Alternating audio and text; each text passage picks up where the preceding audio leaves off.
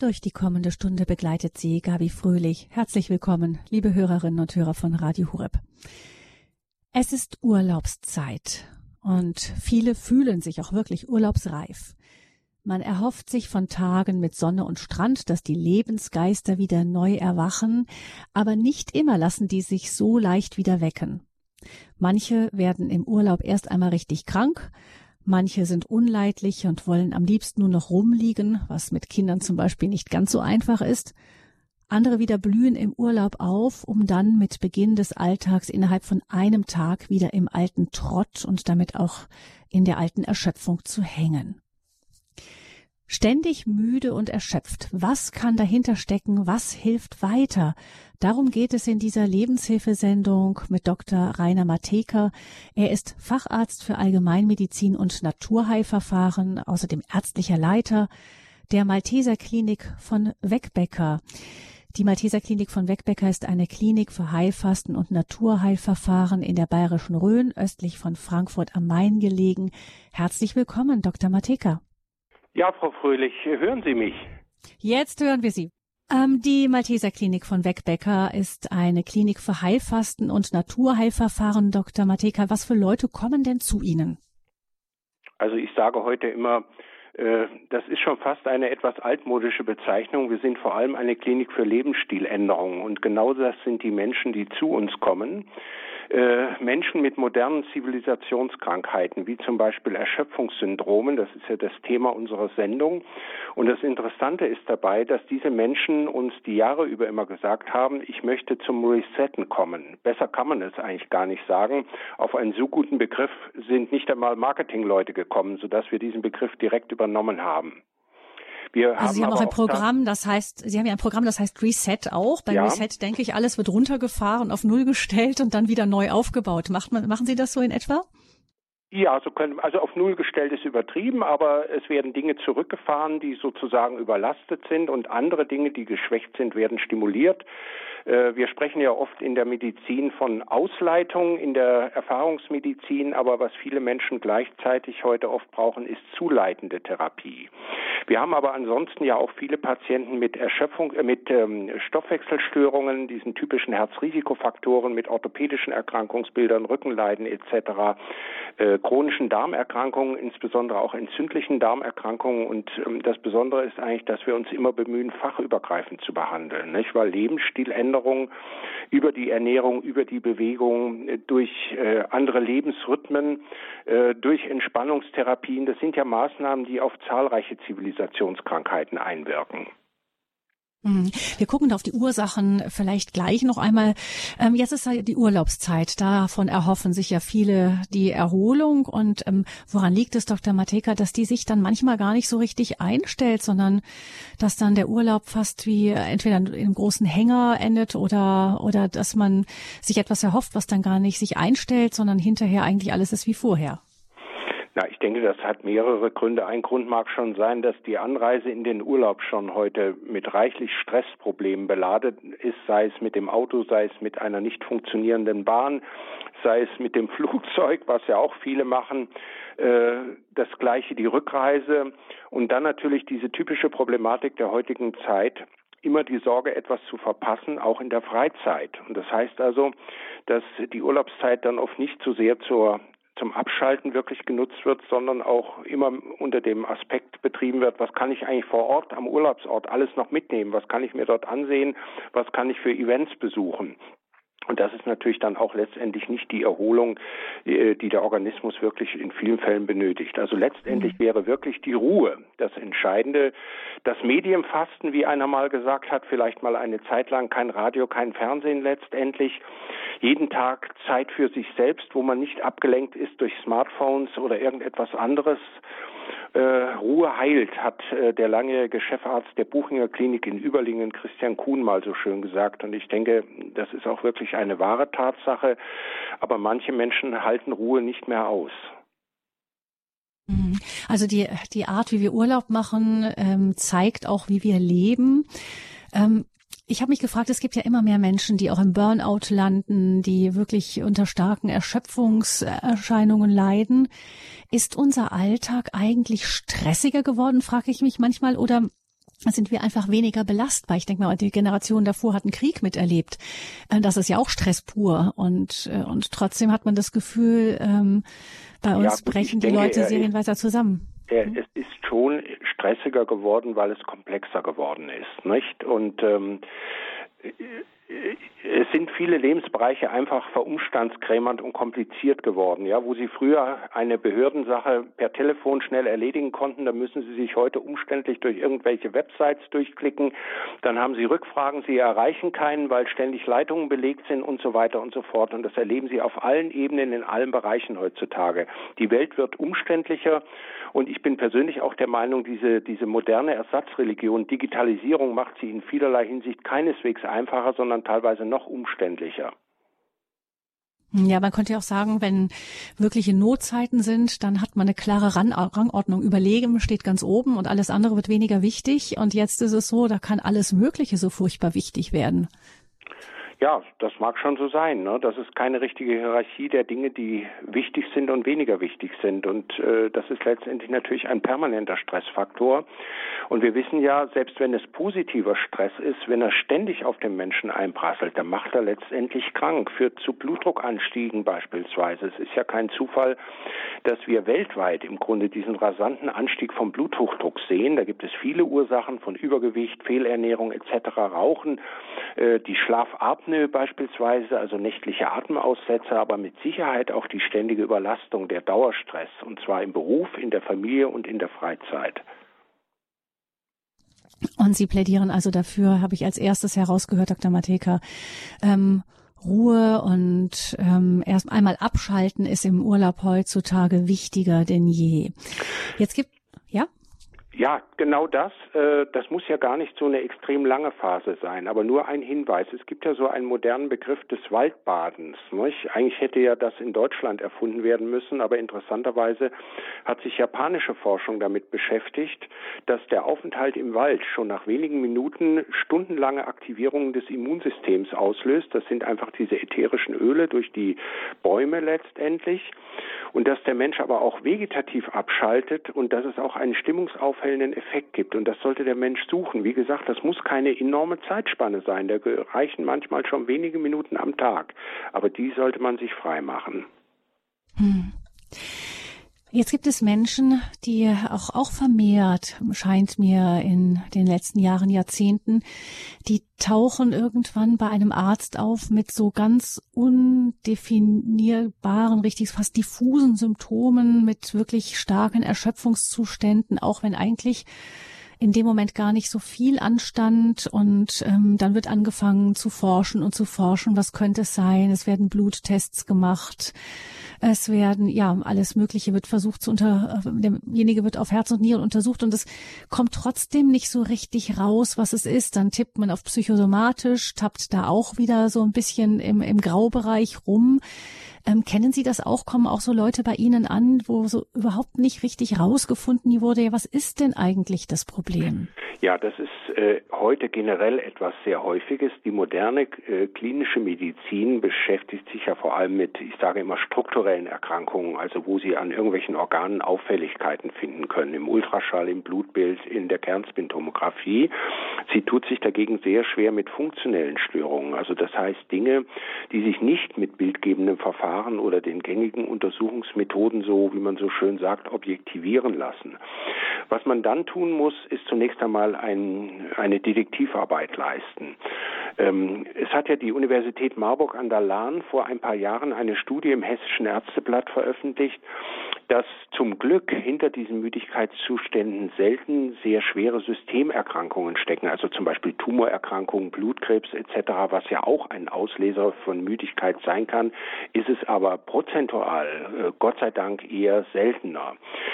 Ich würde immer zunächst auch denken an Faktoren wie Schilddrüse, natürlich an bestimmte Vitalstoffmangelzustände. Wir sehen sehr häufig keine gute Versorgung mit Vitamin B12 und auch Vitamin D. Das sind Dinge, die werden ja routinemäßig in der modernen Medizin keineswegs abgecheckt.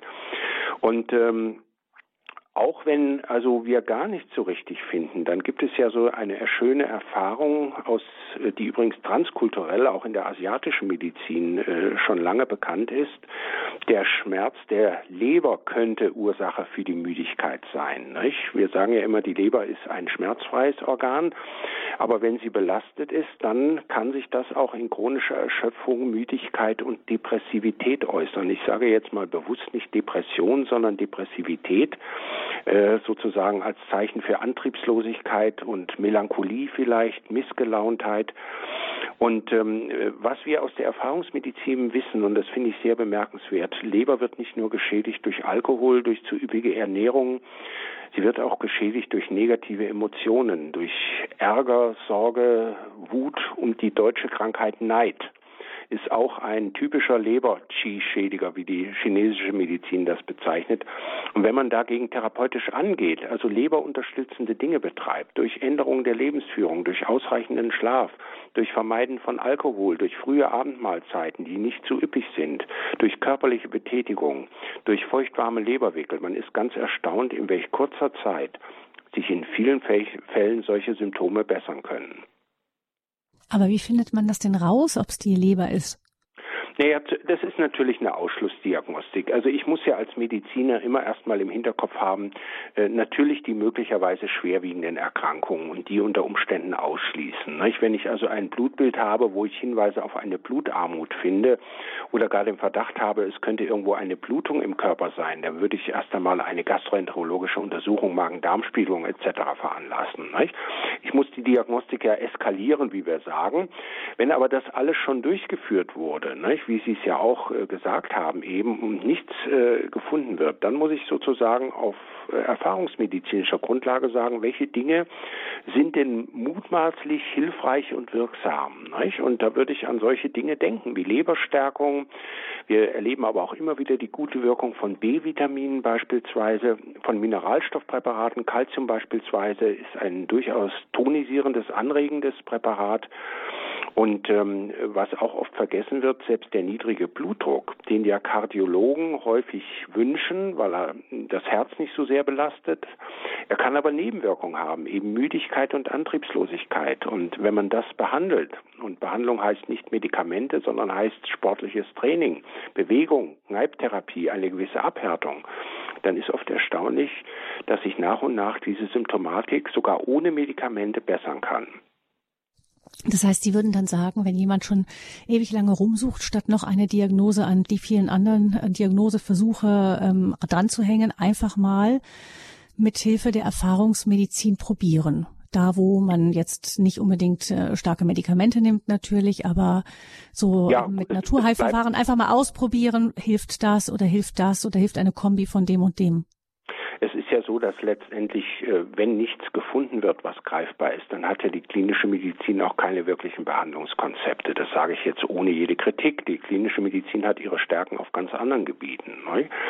Aber letztendlich brauchen wir ein Behandlungskonzept, was dem Patienten weiterhilft. Und ich bin der Meinung, wenn alle möglichen gravierenden Erkrankungen und auch über Labor schienenden Dinge ausgeschlossen sind, sollte man in ein Behandlungskonzept kommen und nicht immer nur weitere Diagnostik betreiben.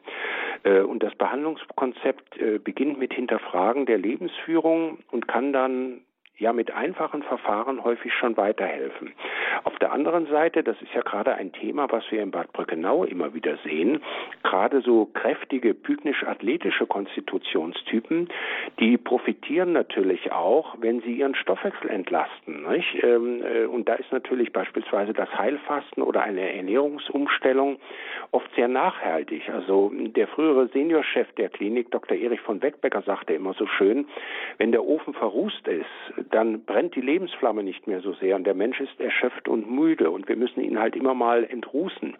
Und das bedeutet eben dann mal innehalten, die Ernährung reduzieren. Es muss ja gar nicht das langanhaltende Fasten sein. Wir sprechen ja auch heute teilweise von dem Intervallfasten und solchen Dingen, wo eine Mahlzeit am Tag wegbleibt. Dazu dann die Bewegungstherapie, die Entspannungsverfahren, also genau die Dinge, die der Mensch im Alltag nicht hat. Das verleiht häufig vielen Menschen Kraft. Ein bisschen schwieriger ist es mit diesen eher schwächlichen asthenischen Menschen, die latent untergewichtig sind, die sehr viel frieren, die von Haus aus schon einen niedrigen Blutdruck haben, eine Neigung oft zum Eisenmangel und Vitamin B12-Mangel, wenn es jüngere Frauen sind. Da ist natürlich dieses Stichwort Ausleitung, Stoffwechselentlastung nicht das zentrale Thema. Dort brauchen wir das Gegenteil. Ich sagte es vorhin schon, die Energiezuleitung. Das können Reflexzonenmassagen sein, das können wärmende Therapien sein, das kann moderates sportliches Training sein, das kann Trockenschröpfen sein, das ist eine Art Reflexzonentherapie. Also es gibt auch dort eine Reihe von Ansätzen, therapeutisch zu unterstützen. Und ich bin persönlich auch immer ein Anhänger von Injektionen und Infusionen, von Vitalstoffen, von Mineralstoffen, weil diese Mittel natürlich per Injektion gegeben eine ganz andere Schlagkraft haben als in Form von Tabletten beispielsweise. Also Energie zuführen heißt dann in dem Fall vor allem Nährstoffe, wichtige, wesentliche Nährstoffe zuführen, aufbauende Nährstoffe zuführen, aber auch, wenn Sie sagen jetzt Akupunktur oder Ähnliches, was bedeutet dann Energiezuführung? Ja, also Nährstoffe würde ich gar nicht mal primär sagen. Nährstoffe wäre jetzt Fett, Eiweiß, Kohlenhydrate, nicht, sondern Vitalstoffe. Ne? Da würde ich jetzt also sagen, ausgewählte Vitamine, Mineralstoffe, da kann man ja heute auch bestimmen, wo es Mangelzustände sind. Und zumindest die grenzwertig niedrigen Versorgungszustände haben wir sehr häufig.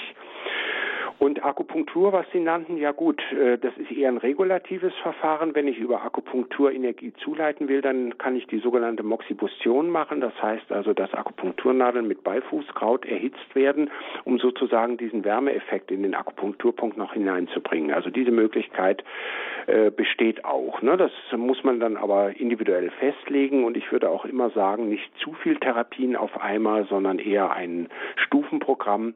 Gerade beim schwächlichen Asthma Menschen darf man auch nicht zu viel auf einmal machen, weil er sehr sensibel ist und häufig dann auch manchmal überreagiert, wenn es zu viel ist. Also wenn ich zusammenfassen kann, Dr. Matejka, ist es so, wenn jemand bei Ihnen auftaucht, der jetzt nicht so einen ganz klaren klinischen Befund hat, dann gucken Sie sich den Menschen an. Sie haben im Hintergrund, Sie wissen, was ein Mensch braucht, um fit zu sein. Sie schauen, wo könnte es eventuell fehlen, mangeln und versuchen genau an der Stelle dann anzusetzen, um den Körper wieder fit zu kriegen und auch den Geist, der gehört dazu, oder? Ja, also es ist zunächst so, dass wir wie eine Art Profiler der Kriminalpolizei arbeiten, wenn der Täter bisher nicht überführt wurde, also die Ursache sozusagen. Und das bedeutet einfach auch nochmal, die beim Patienten bereits schon durchgeführten Unterlagen alle nochmal zu sichten und dann zu gucken, wo gibt es vielleicht noch Fehler oder Dinge, die nicht gemacht wurden, die aber wichtig wären beispielsweise. Das versuchen wir dann nachzuholen oder entsprechende Untersuchungen einzuleiten. Und Sie haben vollkommen recht, die Verbesserung der körperlichen Situation ist auch nachhaltig positiv stimulierend auf die seelische Verfassung des Patienten. Und man spricht ja viel von psychosomatischer Medizin, man sollte aber mindestens genauso häufig von somatopsychischer Medizin sprechen. Das heißt, Stärkung des Körperlichen, Verbesserung der körperlichen Leistungsfähigkeit hat einen enormen Effekt auf die psychische Verfassung und ich bin auch der Meinung, dass zumindest die leichteren Formen depressiver Verstimmung sehr nachhaltig und sehr schnell häufig über diese Schiene beeinflussbar sind.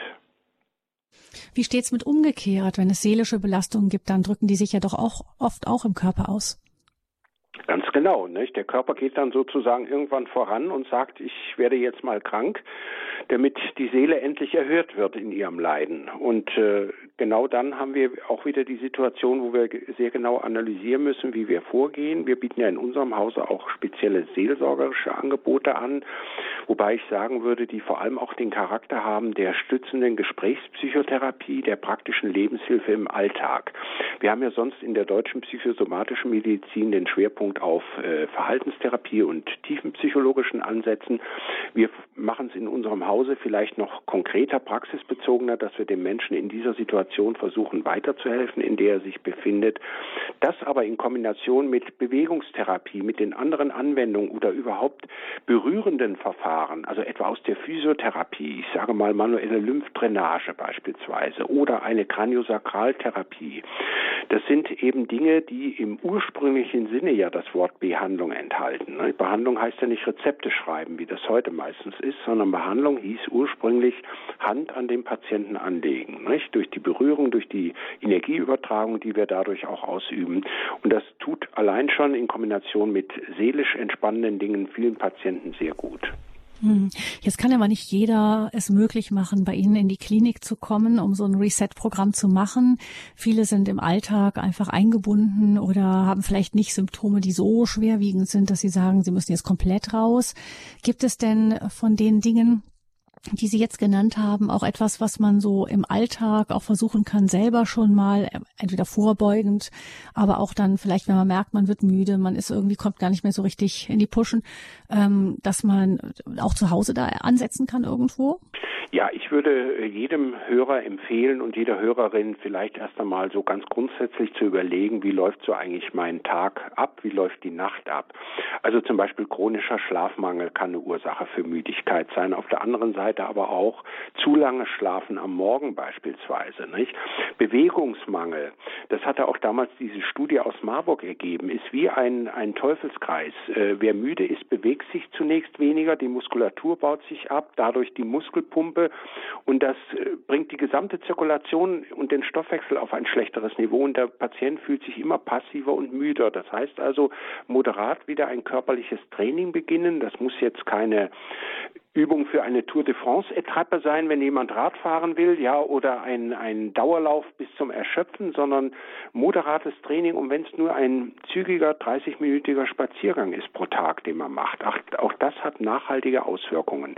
Dann die Ernährung überdenken, ja, nicht zu viele zuckerhaltige Speisen verwenden, die Abendmahlzeit nicht zu opulent machen, vielleicht mal eine Alkoholkarenz, also für einige Wochen konsequent darauf verzichten.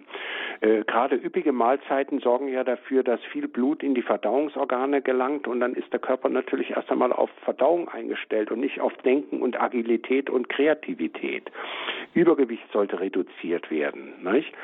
Und vielleicht dann auch mal den Arzt fragen, dass man bestimmte Vitalstoffe bestimmt. Ich hatte schon erwähnt, Vitamin B12, Vitamin D, also Dora ist häufig im Mangel. Wir sehen auch sehr häufig Zinkmangelzustände, häufig auch Selenmangelzustände, wobei Zink und Selen vorzugsweise als sogenannte Vollblutanalysen bestimmt werden sollten. Bei älteren Menschen kann der Flüssigkeitsmangel eine Rolle spielen, manchmal sogar der Salzmangel. Das ist also ganz erstaunlich. Wir haben ja früher immer nur gewarnt vor Salz, nicht? Sicher ist es so, dass der moderne Mensch aufgrund der hohen Anteile von Fertignahrungsmitteln zu viel Salz aufnimmt, aber ohne Salz geht's auch nicht. Es geht ohne Zucker, aber nicht ohne Salz, weil eine Salzmenge unter 2,5 Gramm pro Tag kann zu Schwindel, Verwirrtheitszuständen und wie die Fachliteratur so sarkastisch sagt, sogar zum Tode führen. Also auch sowas muss man einfach mal bedenken, so eine Ernährungsfrage hinterfragen, nicht? Schlecht belüftete Räume können eine Rolle spielen, vielleicht irgendwelche belastenden Faktoren in Arbeitsräumen etc., ne? Chronische Infektionen, nicht? Ständige Erkältungen, Infektionen durch zu kalt eingestellte Klimaanlagen, ne? Auch das kann ein Problem darstellen. Und bei Jüngeren, vor allem Frauen, würde ich immer an das Thema Eisenmangel auch denken. Und Eisenmangel bestimmt man nicht durch Eisenspiegel im Blut, sondern durch die Bestimmung des Eisenspeichers Ferritin. Auch das ist kein Routinewert einer Blutuntersuchung. Es ist aber nicht sehr aufwendig, diesen Wert mal bestimmen zu lassen. Und Eisengaben können dann, wenn es wirklich ein solcher Eisenmangel ist, oft erstaunliche Effekte haben. Beim älteren Menschen sollte man auch noch an die Herzschwäche denken, die Herzinsuffizienz, die manchmal auf der Basis von Herzrhythmusstörungen wie Vorhofflimmern auftritt. Es können also hier viele, viele Dinge dann doch eine Rolle spielen, die zunächst einmal sehr diskret aussehen und sich aber nicht so ganz plastisch gleich in den Mittelpunkt stellen. Und immer wieder Schilddrüse, nicht? Überfunktion, Unterfunktion ausschließen. Beide Zustände, auch die Überfunktion erstaunlicherweise, kann Erschöpfungszustände generieren. Und Änderungen der Schilddrüsenfunktion, die machen sich nicht durch Klingelzeichen bemerkbar. Ständig müde und erschöpft. Was kann dahinter stecken? Was hilft weiter? Darüber sprechen wir in dieser Lebenshilfesendung mit Dr. Rainer Matejka. Er ist ärztlicher Leiter der Malteser Klinik von Weckbecker, die sich sozusagen das Resetten wie aufs, ja, ins Programm geschrieben hat. Wie Menschen kommen oft ausgebrannt dort an und dann erklärt uns Dr. Matejka, wird geschaut, wo kommt es eigentlich her, was könnte es sein, Wo sind mögliche Ursachen und was tut einem Körper grundsätzlich gut? Vieles von dem, denke ich, Dr. Matejka, was Sie sagen, sind ja sowas wie Binsenweisheiten. Klar, wenn man immer müde ist, müsste man gucken, ob man wirklich genug schläft und ob irgendwelche belastenden Umstände da sind. Also, aber man nimmt sich oft nicht die Zeit, das zu machen. Wir freuen uns, wenn Sie jetzt, liebe Hörerinnen und Hörer, sich auch mit Ihren Fragen einschalten, diese Sendung bereichern, auch durch vielleicht konkrete Beispiele. Sie haben vielleicht Fragen an Dr. Matejka, Sie können gerne anrufen.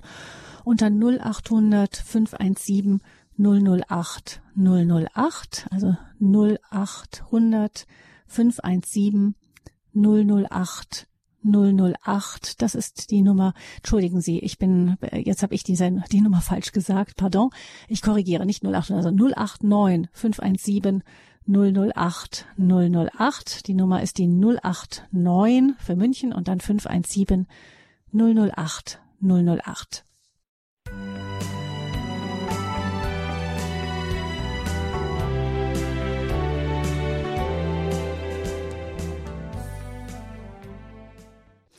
Sind Sie ständig müde, erschöpft? Fragen Sie sich, was kann dahinter stecken? Dr. Matejka ist bei uns auf Sendung in dieser Lebenshilfesendung bei Radio Horeb, um genau diese Fragen zu beantworten. Sie können anrufen 089 517 008 008. Das ist die Nummer zur Sendung.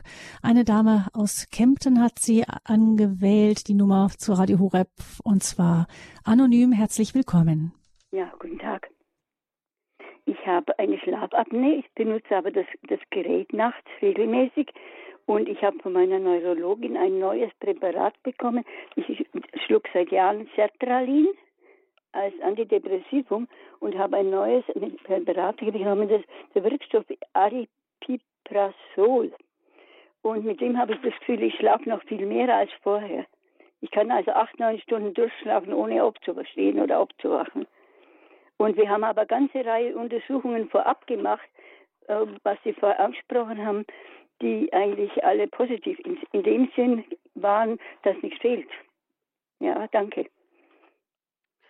Also ja, Sie möchten das als Anregung mit einbringen? Ja, ich weiß nicht, wie soll ich sonst sagen. Für mich geht es einfach um dieses neue Medikament.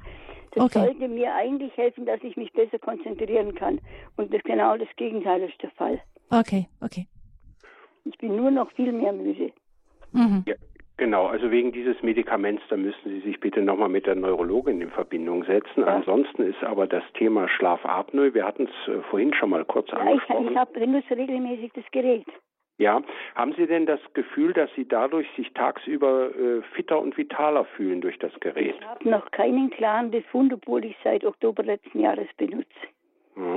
Ja gut, da müsste man eventuell nochmal einen weiteren Befund erheben. Ja, ich habe einen Termin, aber der soll erst im September sein, aus welchem Grund auch immer. Ja gut, das sind wahrscheinlich terminliche Probleme. Also grundsätzlich, wenn ich das so für die anderen Hörer auch nochmal sagen darf, es ist dieses Schlafapnoe-Thema schon ein sehr wichtiges Thema. Es ist, wie ich schon sagte, eine der häufigsten Gründe für nicht nur Konzentrationsstörungen und Müdigkeit, sondern auch für Bluthochdruck heutzutage. Und behandeln sollte man es auf jeden Fall. Falls Sie übergewichtig sein sollten, das kann ich jetzt so nicht sagen, dann würde ich Ihnen unbedingt empfehlen, das Körpergewicht zu normalisieren, weil Sie auf diese Weise dann eine Entlastung dieses gesamten Gaumensegelbereiches im Rachen bekommen, was von Haus aus eine Linderung bezüglich dieser Schlafapnoe mit sich bringt. Wir sehen es auch immer. Ich bin 72 Kilo und bin 1,58 groß. Ja gut, da würde ich doch ein bisschen versuchen zu reduzieren noch.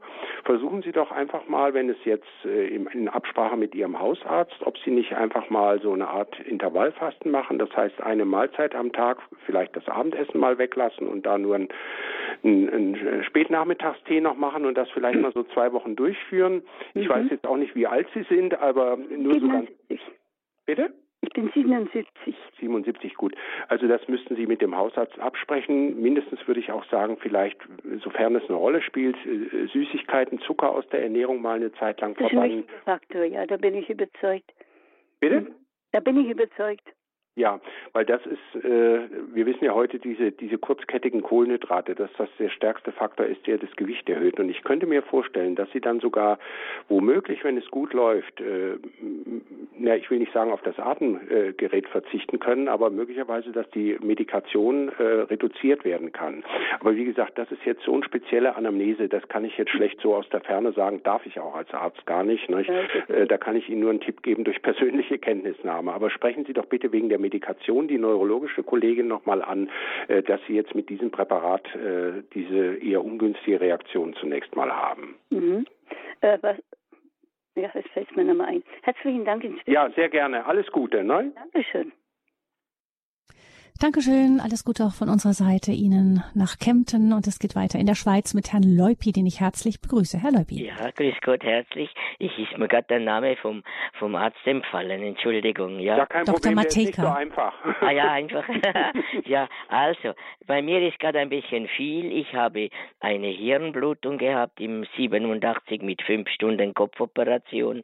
Das war sowieso, also ja, eine neue Geburt quasi und dann dann bin ich immer müde. Ich bin eigentlich schon als Kind, meine Mutter hat manchmal geschaut, ob ich nicht tot sei, weil ich immer so viel geschlafen habe in der Wiege. Ich habe einen ganz tiefen Blutdruck und 2007 hatte ich ein ganzes schweres Herzrasen, 210, 220 und da musste man mir mitten im Herz, hatte ich bei der Segelklappe eine Bahn zu viel, musste man die wegmachen. Und dann habe ich auch noch ein schweres Asthma. Und ich weiß nicht mehr seit diesem Herzrasen da, was eigentlich ist, eine Nacht durchschlafen. Also ich liege manchmal stundenlang da, dann liege ich wach, dann erwache ich plötzlich mitten aus dem Schlaf, etwa nach 2 Stunden. Schlafapnoe habe ich keine, das hat man abgeklärt, sondern ein ganz schweres bronchiales Asthma. Also einen ganzen Haufen voller Dinge. Und diese Müdigkeit, ich bin so erschöpft, dass ich manchmal also kaum noch etwas machen kann und ich muss mich so anstrengen. Ja. Ja, also nach Ihrer Beschreibung war dieses Herzrasen offenbar ein sogenanntes Vorhofflimmern. Deswegen hat man diesen Eingriff am Herzen gemacht und Vorhofflimmern ist ja, wie wir heute wissen, ein beträchtlicher Risikofaktor auch für Schlaganfälle. Sie hatten aber, wenn ich es recht verstanden habe, eine Einblutung im Gehirn, ne? Ich hatte eine Gefäßmissbildung im Hirn. Gefäßmissbirnung, dieses Aneurysma, ne? Ja, genau. Aber genau. Im Herzen hatte ich eine Bahn zu viel bei der Segelklappe. Und ja, dann ist das Blut durch die falsche Bahn gegangen, das erste Mal, und hat dann so einen Rasen ausgelöst, wo man mich dann musste da unten in der Liste rein und hinauf und so. Und diese Bahn... Ich würde erst einmal Folgendes versuchen abzuklären. Sie haben ja von dem starken Asthma gesprochen und eine sehr verbreitete Krankheitskonstellation, die viel zu wenig beachtet wird, ist die gemischte Herz-Lungen-Erkrankung. Mhm. Sie müssen sich vorstellen, dass ein Asthma immer ein Faktor ist, der das Herz vermehrt belastet über den Lungenkreislauf und umgekehrt, das so belastete Herz kann natürlich auch die Lunge nicht mehr so gut versorgen mit Sauerstoff. Ja. Und ich könnte mir schon vorstellen, dass wahrscheinlich noch einmal ein Versuch unternommen wird, sollte, das Herz etwas zu stärken. Nun haben Sie sicherlich eine sehr komplexe Medikation, vermute ich.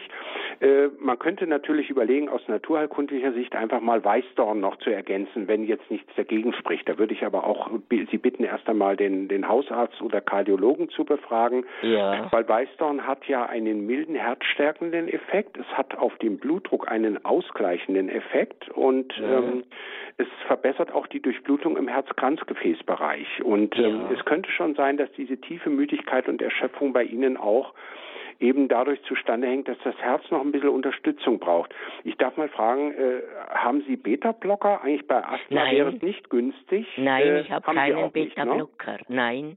Soll man auch bei Asthma nicht geben oder zumindest sehr zurückhaltend sein. Ja.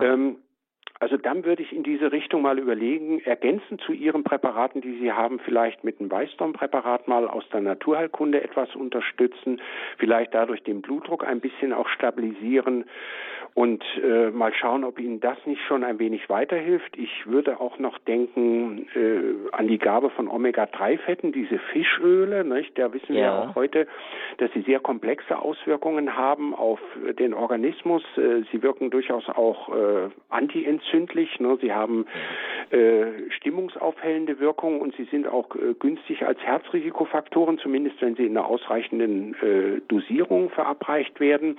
Und lassen auch Sie mal, wenn es noch nicht geschehen ist, Ihren Vitamin B12-Spiegel und Vitamin D-Spiegel bestimmen und mal schauen, wo Sie da stehen. Ja. Und wenn Sie schlecht versorgt sein sollten, würde ich das aufrüsten. Und was zunehmend auch in den Mittelpunkt rückt, das Hilfsvitamin Coenzyme Q10. Auch das kann man im Blut bestimmen. Q10 ist ein Stoff, der wichtig ist für die, ich sage mal, Kraftwerke der Muskulatur. Das sind spezielle Bauteile in den Muskelzellen, die besonders reichhaltig im Herzmuskel sind. Und Q10, das kann man rezeptfrei erhalten, als Nahrungsergänzung sozusagen. Und auch so etwas sollte man vielleicht einmal kurmäßig nehmen, einige Monate, vorausgesetzt, wenn eine Blutuntersuchung einen Mangel zeigt. Nicht? Also auf dieser Basis würde ich verfahren. Das sind ungefährliche Dinge, die auch bei Ihrer gravierenden Vorgeschichte und Situation sicherlich jetzt nicht irgendwie als kritisch einzustufen sind. Ja, aber sprechen Sie es bitte trotzdem mit Ihrem Hausarzt ab. Oh ja, eben, und die Schilddrüse ist ja zu tief, gell, und der Zucker war zu hoch und es ist alles ein bisschen viel. Ja, und dann danke ich Ihnen ganz herzlich. Ne, wichtiges Thema, ne, da müssen Sie, wenn Sie zu Rhythmusstörungen und Herzrasen neigen, auch darauf achten, dass es keinen Trend zur Überfunktion gibt. Ne, das wäre dann auch nicht richtig. Und ansonsten einfach nochmal so eine Art Bestandsaufnahme machen lassen. Aber ich denke, da sollte was drin sein, dass es Ihnen auch besser geht. Herzlich. Also danke schön, Dr. Matejka. Man hört so, es geht um eine gute Analyse dann in dem Fall, nicht was ist da, was könnte fehlen, gerade wenn es so komplexe Vorgeschichten sind. Herr Leupi, wir wünschen Ihnen alle. Ja. Wirklich wichtig, immer auch so ein bisschen fachübergreifend zu denken. Ne? Und das ist ja bei allen modernen medizinischen Erfolgen so ein bisschen das Problem, dass halt das Fachübergreifende etwas verloren geht. Ne? Weil natürlich jeder sein Sondergebiet hat.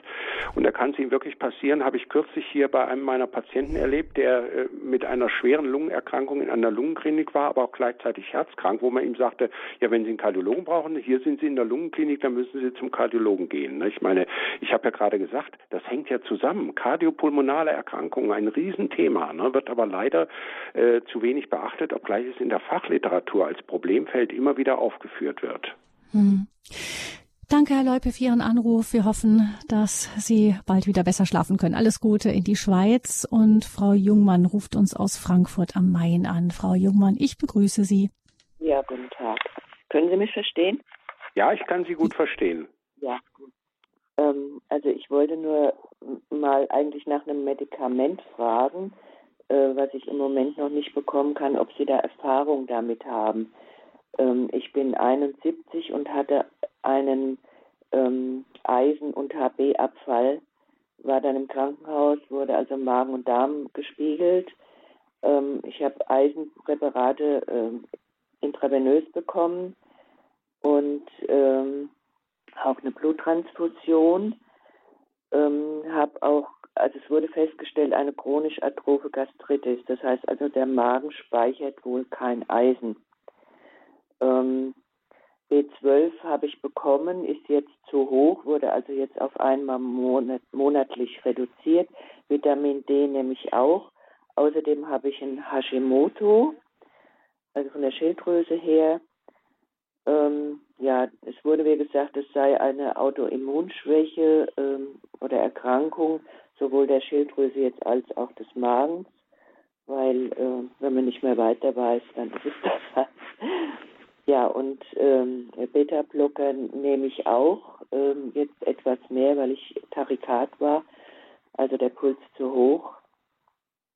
Im Moment habe ich jetzt bekommen, weil das, als ich wieder zu Hause war, war der Eisenspiegel relativ normal, ist aber nach 14 Tagen, 3 Wochen wurde nochmal Blut abgenommen, wieder abgefallen unter den Grenzwert, also von meinem Labor, vom Arzt.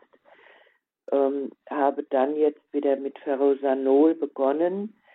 Dieses Ferraccru, was ich schon in der Klinik mal angesagt bekam, ist wohl relativ teuer. Jetzt wollte ich nur mal fragen, ob Sie wissen, was der Unterschied dazu ist, ob das Ferraccru mehr magenverträglich ist und vielleicht da besser wieder das Eisen anhaften kann. So, das war's. Ja, eine Nachfrage noch, die chronisch-atrophische Gastritis, ist das ein Typ A? Das kann ich Ihnen jetzt nicht sagen. Weil das ist nämlich die Autoimmungastritis, weil Sie das mit dem Hashimoto sagten auch, ne? Ja, also aber gut, zu dieser Eisenthematik. Also Sie haben vollkommen recht, dieses sogenannte zweiwertige Eisen, was normalerweise laut Lehrbuch verordnet wird, das hat häufig das Problem der schlechten Verträglichkeit. Außerdem stört es die Darmflora. Ja. Man kann dann dreiwertiges Eisen nehmen. Und dieses Ferraccru, das ist eigentlich auch eine Eisen-3-Verbindung, nicht? Ja, und da hat man früher immer gesagt, Eisen 3 wird nicht so gut aufgenommen, deswegen Eisen 2. Ne? Allerdings dieses Präparat sagt halt, oder man sagt, es soll also über die Darmzellen besser aufgenommen werden. Ob das dann so ist, muss man einfach sehen, nicht? Ja. Ist eine Frage des Ausprobierens. Es gibt aber auch ein paar andere Eisen-3-Präparate noch von verschiedenen Herstellern, die ich also auch ganz gerne mal als Alternative verordne. Bei massiven Mangelzuständen, muss ich allerdings sagen, bin ich durchaus auch ein Anhänger einer Eisenspritze, weil sie dann nämlich das Problem Magen-Darm-Resorption umgangen haben. Allerdings muss man sehr langsam injizieren. Man muss es auch verdünnen, ja, weil also Eisen forsch injiziert kann auch seine Nebenwirkungen haben. Ne? Ja. Aber Sie können ja mal ein solches anderes Eisenpräparat probieren, dieses Ferraccru, ob Sie damit einen besseren Effekt haben. Ne? Und ja, ansonsten fragen Sie doch mal Ihren Gastroenterologen, ob das eine Gastritis Typ A ist. Wenn es das wäre, dann müssten Sie ja sogar relativ engmaschige Kontrollen per Gastroskopie haben, ne? Die man dann also wenigstens so im 2-Jahrestakt machen sollte. Ich weiß nicht, was man Ihnen da gesagt hat, aber da würde ich den Gastroenterologen einfach nochmal fragen oder den Hausarzt. Also die nächste sollte nächstes Jahr sein, weil wohl noch ein Polyp drin ist, ja, wohl mit der Schlinge oder wie auch immer geholt werden muss oder operativ. Ja. Der eine wurde entfernt und auch einige Polypen, da müsste ich in 3 Jahren hin. Also mir ging es hauptsächlich um das Ferraccru, weil das relativ teuer ist und mein Arzt mir das nicht verordnet und auch keine Infusion macht. Aber Sie können in der Apotheke ruhig mal nach anderen Präparaten mit dreiwertigem Eisen fragen, ne? Ich darf jetzt hier keine Produkte nennen im Rahmen der Sendung, aber fragen Sie mal in der Apotheke, da gibt es auch andere Präparate, ne? Die preiswerter sind. Die preiswerter sind, ja, aber ich meine, dieser Hersteller sagt jetzt halt, da ist eine spezielle Verbindung, die besonders gut aufgenommen wird. Ich meine, ich lasse das mal so stehen. Ich habe jetzt selber noch keine Patienten damit therapiert. Da wird man einfach sehen, ob sich das in der Praxis dann auch so bewährt, ne? Mhm. Ja, Frau Jungmann, Dankeschön, alles Gute Ihnen, auch Ihnen weiter gute Besserung und gute Suche nach dem richtigen Hilfsmittel. Dann geht es weiter mit einer Hörerin aus Ulm an der Donau. Herzlich willkommen, auch Sie ohne Namen. Ja, hallo. Ja, guten Tag. Guten Tag. Ich habe auch ein ganz komplexes und in der Ursache weit zurückliegendes Problem. Und zwar, wie ich jetzt weiß, hatte ich mit 29,30 eine Schadstoffvergiftung. Das war damals aber kein Thema. Ich hatte Herzrasen, das oft stundenlang nicht aufgehört hat. Dabei niedrigen Blutdruck. Haben wir mir gesagt, Kaffee trinken, ja, wenn das nicht geht, dann Tee. Und alles ist immer schlimmer geworden. Und bin schließlich auf der psychischen Schiene weiter gedoktert worden, mit Psychopharmaka abhängig geworden. Also es war auch eine Depression, wie ich jetzt weiß, war das eine reaktive Depression. Und daraus hat sich immer mehr entwickelt durch die falsche Behandlung. Ist das richtig chronisch geworden. Es ist daraus Asthma geworden. Also ich habe ganz schwere Allergien. Das kam aber alles erst viel später raus. Und jetzt inzwischen bin ich nahe 80 und habe immer noch mit all diesen Folgen zu kämpfen. Und das kriegt man eigentlich ganz schlecht in den Griff. Es ist Schlafapnoe, es ist die man fast eigentlich nicht behandeln kann, weil die Geräte, die ich bekomme jedenfalls, auch Schwierigkeiten machen. Wenn ich dann in der Nacht wach werde, was ich ja sowieso werde, und mit dem Gerät noch Ärger habe, kann das nicht besser werden. Also derzeit ist es so, dass ich nachts 2 Stunden Schlaf habe und dann wach bin, ein paar Stunden auf bin, hellwach. Ich mache dann das, was ich bei Tag vor Müdigkeit nicht schaffe. Und ja, jedes Frühjahr habe ich eine schwere, von den Pollen eine schwere Allergien. Ja, wie heißt das Wort? Bronchitis, eine schwere Bronchitis. Und da habe ich jetzt auch wieder Cortison bekommen.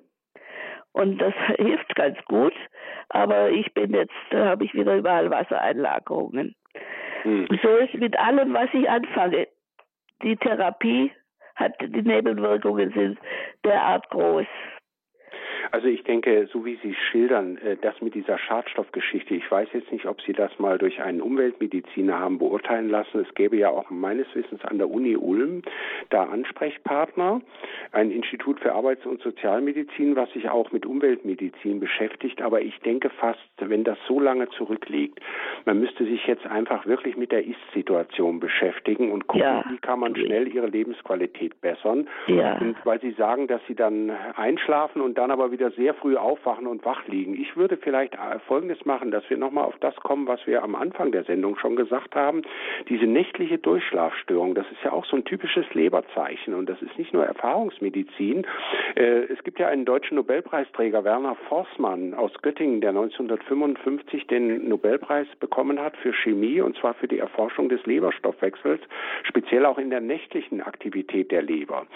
Und ich würde bei solchen Patienten immer empfehlen, leberentlastende Maßnahmen machen. Ne? Einen abendlichen Leberwickel mal für 14 Tage machen, nur eine kleine Abendmahlzeit, noch einen kleinen Spaziergang und vielleicht mal ein Mariendistelpräparat einnehmen für einige Wochen. Also spazieren gehen kann ich nicht. Ich habe so viele Einschränkungen. Ich muss mit dem Elektronen wieder unterwegs sein. Aber vielleicht mal ein Mariendistelpräparat einnehmen zur Stärkung einfach der Leberfunktion. Ne? Und das mal ein paar Wochen machen. Möglicherweise hilft Ihnen das schon weiter. Nicht? Und ich weiß jetzt nicht, ob Sie unter kalten Füßen leiden. Wenn ja, dann sollten Sie auch immer abends für warme Füße sorgen. Ne? Weil eher umgekehrt. Eher warme Füße.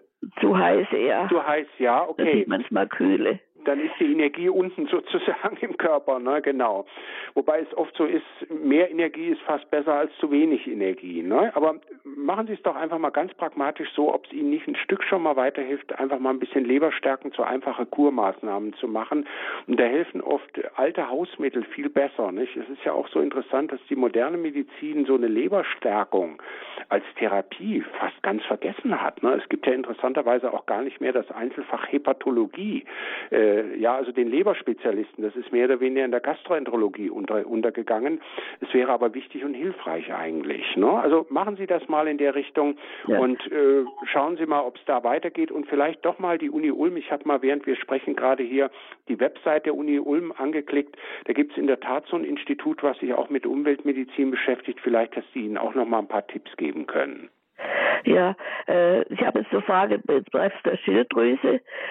Ich habe einen kleinen Knoten, die Schilddrüse, ein Lappen ist sehr vergrößert und ein kleiner Knoten und ich nehme L-Thyroxin 0,75 schon seit mehr als 10 Jahren. Aber ich habe oft den Eindruck, dass da auch nicht immer alles stimmt. Ich habe da schon mal nochmal vorgesprochen, ja, es wäre in Ordnung.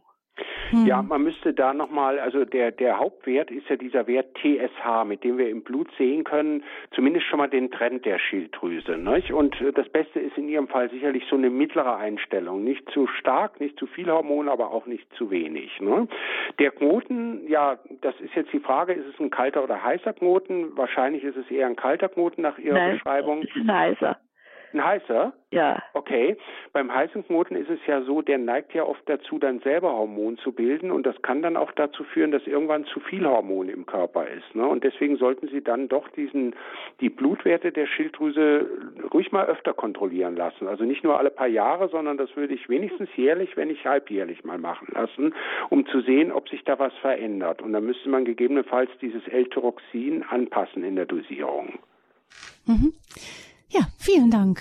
Ihnen alles Gute auch nach Ulm. Auch wir hoffen, dass Sie weiterkommen in der Suche, in dieser Detektivsuche nach dem, was ist die Ursache. Und wir hören jetzt Herrn Paulus. Er ruft uns aus Bad Tölz an. Grüß Gott, mein Name ist Paulus.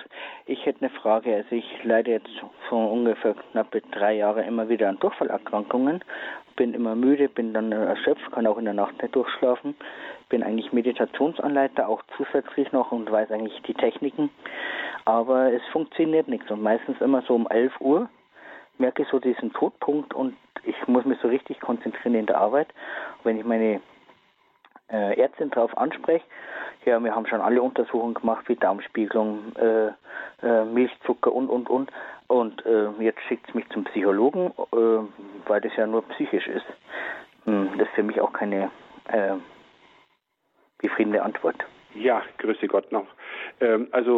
Ich würde als erstes, wenn es nicht geschehen ist, Folgendes ausschließen, nämlich eine Unterfunktion der Bauchspeicheldrüse. Mhm. Wenn Sie sagen 11 Uhr, da meinen Sie 11 Uhr vormittags, nicht abends. Ne? Also das ist nämlich kurioserweise auch noch die Aktivitätszeit der Bauchspeicheldrüse.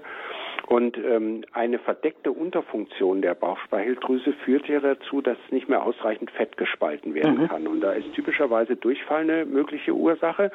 Und das sieht man nicht im Ultraschall, das sieht man auch nicht im Blut. Im Blut können Sie die Bauchspeicheldrüse nur dahingehend testen, ob zum Beispiel eine Entzündung oder Stauung vorliegt. Aber der richtige Test wäre ein Stuhltest.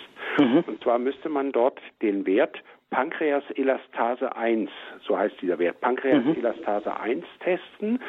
Es wäre nur gut, wenn das Ganze nicht in einem zu durchfallartigen Zustand wäre, weil das nämlich ein sogenannter quantitativer Test ist. Also wenn der Stuhl zu wässrig ist, dann fällt der immer zu niedrig aus. Ne? Man kann natürlich auch hergehen und sagen, na gut, ich nehme einfach mal so ein paar Bauchspeicheldrüsenenzyme und gucke mal, ob es mir dann besser geht. Ne? Das könnte man natürlich auch machen, um dann die Fettspaltung zu verbessern. Und eine zweite Ursache, die ich ausschließen würde, was gar nicht mal so selten ist und was auch gar nicht so bekannt ist, dass es das überhaupt gibt, das sogenannte Gallensäureverlustsyndrom.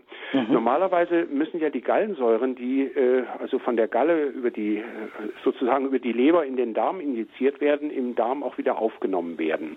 Wenn das aber im Dünndarm nicht ausreichend funktioniert, dann wirken diese Gallensäuren wie ein Abführmittel und das schießt dann durch den Dickdarm durch. Ne? Und man kann sowas auch testen über spezielle Labore, ne? Sozusagen die Anwesenheit freier Gallensäuren. Und wenn das auffallend wäre, da gibt es sogenannte Gallensäureaustauscher. Das sind keine brandaktuellen Präparate, die sind Jahrzehnte alt. Ne? Man muss halt nur an diese Möglichkeit denken. Also das wäre mein Vorschlag, als allererstes dieses Mal zu machen.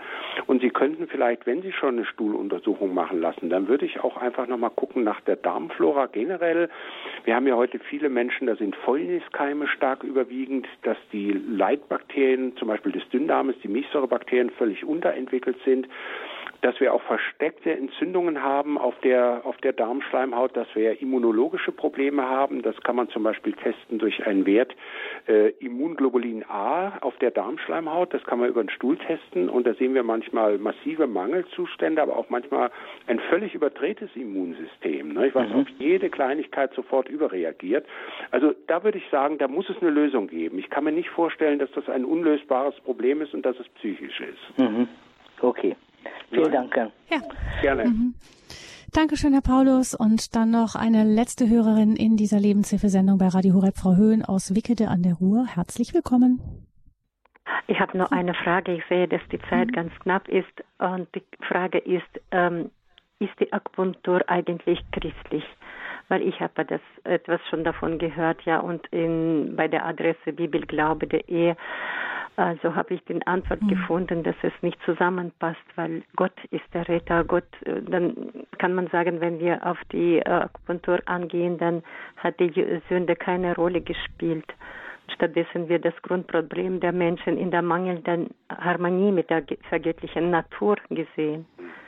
Ja, ich meine, das ist natürlich eine sehr grundsätzliche Aussage, da müssten wir ja sehr viele Therapieansätze hinterfragen, nicht? Und ich würde also hier doch auch einen pragmatischen Ansatz wählen, dass wir tatsächlich auch ein wenig transkulturell schauen. Und das Interessante ist ja, dass in verschiedenen Kulturkreisen, also gerade was die Erfahrungsmedizin anbelangt, ähnliche Erfahrungen gemacht wurden. Und die Akupunktur setzen wir ja eigentlich als Regulationsmedizin ein, also um ein Ungleichgewicht im Organismus sozusagen wieder in den Gleichgewicht zu bringen. Und das ist ja auch das, was wir mit vielen, vielen anderen Anwendungen machen, mit Massagen, mit Entspannungstechniken und so weiter. Also ich würde die Frage vielleicht nicht so grundsätzlich stellen, weil wir ansonsten ja doch dahin kommen, dass wir also uns selber ein bisschen einschränken in den therapeutischen Möglichkeiten.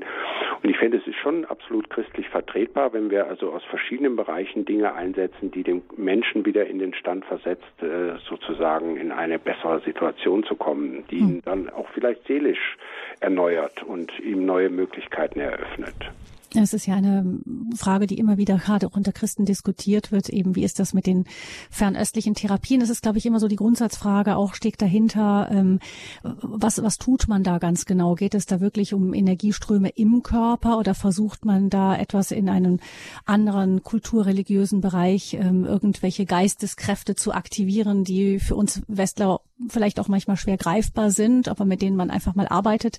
Also das ist ja, glaube ich, oft der kritische Ansatz, nicht der, dass man versucht, irgendwelche Medizin, die den Menschen gut tut, zu bannen, sondern die Frage, wissen wir ganz genau, was wir tun? Geht es wirklich um etwas oder geht es da um irgendwelche religiös-geistigen Handlungen? Also, das ist, glaube ich, immer die Anfrage. Würde ich nicht im Zusammenhang mit religiös-geistlichen Dingen sehen. Ne? Das ist eine Erfahrungsmedizin, die 5000 Jahre alt ist. Nicht? Also das würde ich da nicht sehen. Ich meine, wissen wir, was sie tun? Wir tun, das wissen wir bei vielen Medikamenten auch nicht. Ne? Da sind ja die chemischen Wirkmechanismen noch bei weitem nicht erforscht. Das gilt zum Beispiel für einige Psychopharmaka. Ne? Da gibt es höchstens Hypothesen zur Wirkweise. Also da gibt es sicherlich dann sehr, sehr viele Bereiche, die wir hinterfragen könnten. Aber also ich habe mal eine Zeit in Peking verbracht. Ich muss Ihnen sagen, mit Esoterik oder so etwas hat das überhaupt nichts zu tun. Ne? Es ist natürlich ein anderer Kulturkreis, das ist schon richtig, aber es ist durchaus etwas, was wir als Ergänzung auch hier verwenden können. Das würde ich nicht als unchristlich einstufen. Sagt Dr. Rainer Matejka, Facharzt für Allgemeinmedizin und Naturheilverfahren, ärztlicher Leiter der Malteser Klinik von Weckbecker. Wir haben gehört, Sie versuchen auch eben weit zu schauen und zu gucken, was gibt es an Erfahrungsmedizin, an Jahrtausende alte Erfahrungsmedizin, auch in anderen Kulturkreisen. Da haben Sie in der Malteser Klinik eher keine Berührungsängste. Vielen Dank, dass Sie uns erzählt haben aus Ihrer langjährigen auch Erfahrung mit Menschen, die müde und erschöpft bei Ihnen ankommen und ein Reset wünschen, um wieder neu zu starten. Ich danke auch unseren Hörerinnen und Hörern, auch der letzten Hörerin, die angerufen hat, für ihre Nachfragen, Anfragen. Wünschen Ihnen allen wirklich von Herzen Gottes Segen, gute Besserung, auch denjenigen, die wirklich auf einer langen Odyssee sind, in der Suche nach bei sehr komplexen Krankheitsbildern, was könnte eigentlich helfen. Wenn Sie, liebe Hörerinnen und Hörer, diese Sendung nachhören möchten, dann in der Mediathek von Radio Horeb im Podcast, in der Rubrik über Gesundheit in der Lebenshilfe. Oder Sie rufen an beim CD-Service von Radio Horeb 08328 921 120 08328 921 120. Vielen Dank, Dr. Matejka, dass Sie sich Zeit genommen haben für uns. Gibt es einen Wunsch, den Sie uns in diese Urlaubszeit mitgeben möchten? Ja, sehr gerne habe ich mir die Zeit genommen und der Wunsch wäre eigentlich, dass jeder vielleicht versucht, was wir auch angedeutet haben. Ich zitiere nochmal eine Empfehlung eines Zeitmanagement-Trainers. Jeden Tag 20 Minuten für sich selbst haben, wo man mit seinen Gedanken allein sein kann. Und ich zitiere auch nochmal, Ruhe heilt. Vielleicht diese Dinge beherzigen. Vielen Dank. Alles Gute. Gottes Segen. Einen gesegneten Tag wünscht Gabi Fröhlich.